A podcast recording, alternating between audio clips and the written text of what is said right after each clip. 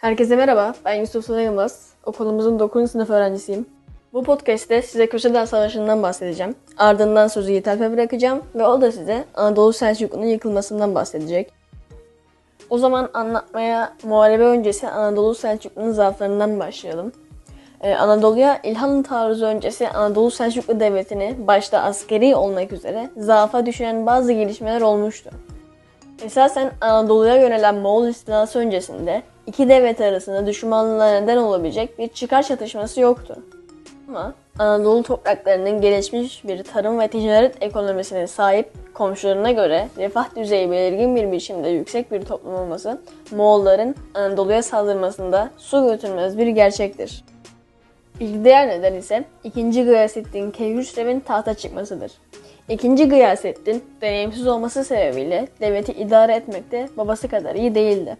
Babası Alaaddin Keykubat gibi deneyimli, askerlikten anlayan bir sultanın yerine 1237'de henüz 16 yaşındaki bir şehzadenin tahta çıkması, dışarıda ise Moğollar gözünde güç dengesi değerlendirmesi birdenbire değişmiştir. Kısa süre öncesine kadar Moğolların Alaaddin Keykubat'tan çekindikleri, bu yüzden Anadolu'ya saldırmaktan kaçındıkları anlaşılmaktadır. Sultanın ölüm haberi alındığında Moğol komutanların büyük sevinç duyduğu Çormagon Noyan ve Baycu Noyan'ın Demir Sultan gitti. Artık devlet ve devir sizindir. Yürüyün dedikleri kaydedilmiştir. Anadolu Selçuklu için Alaaddin Keykubat'ın ölümünden daha da kötüsü Gıyasettin Keyhüsrev gibi beceriksiz bir sultanın tahta geçmesidir. Moğollardan kaçarak Anadolu'ya sığınan göçebe Türkmenler Anadolu Selçuklu Devleti'ni tam bir kargaşaya sürükledi. Selçuklu yönetimi bu kargaşayı önlemek için sert önlemlere başvurunca Anadolu Selçuklu tarihinin en büyük ayaklanması patlak verdi. Baba İshak'ın önderliğindeki ayaklanmacılar başkent Konya üzerine yürüyünce 2. Gıyasettin kendi terk etmek zorunda kaldı.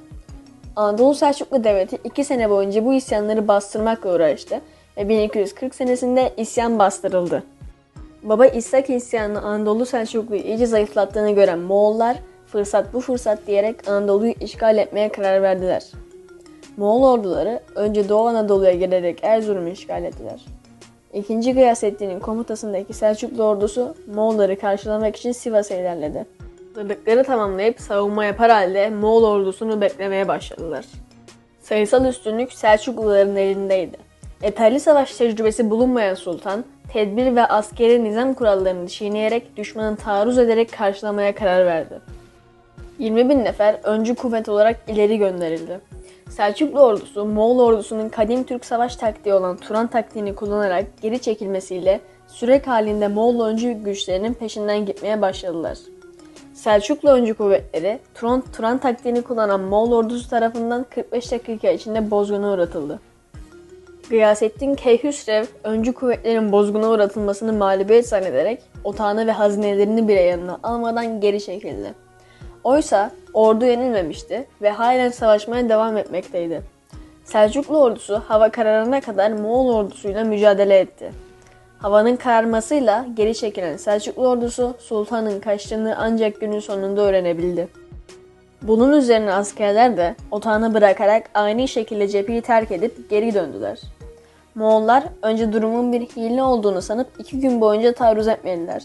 Nihayetinde sonuç almak isteyen Moğollar çadırların bulunduğu alana kadar ilerleyince Selçuklu ordusunun tamamen geri çekildiğini şaşkınlıkla görmüş ve Selçuklular için utanç verici, Moğollar için ise kolay kazanılan bu savaş sonrasında Anadolu'yu kolayca istila ettiler. Şimdi sözü Yiğit Alp'e bırakıyorum. Yusuf'a teşekkür ederim ve şimdi söz sırası bende. Merhaba, ben 9 A sınıf öğrencisi İshak. Size Türkiye Selçuklu Devleti'nin yıkılışını anlatacağım. Türkiye Selçuklu Devleti 2. Gıyasettin Keyhüsrev dönemindeydi. Moğol tehlikesi artmıştı ama hükümet bunu önemsememişti. 1240'da Baba İshak isyanı ile Türkmenlerin yarattığı kargaşa Anadolu'ya yayıldı. Bu kargaşa güçlükle bastırılabildi. Bunu gören Moğollar Türkiye Selçuklu Devleti'nin güçsüz olduğunu anlamıştı ve saldırı planı düzenlemeye başlamışlardı.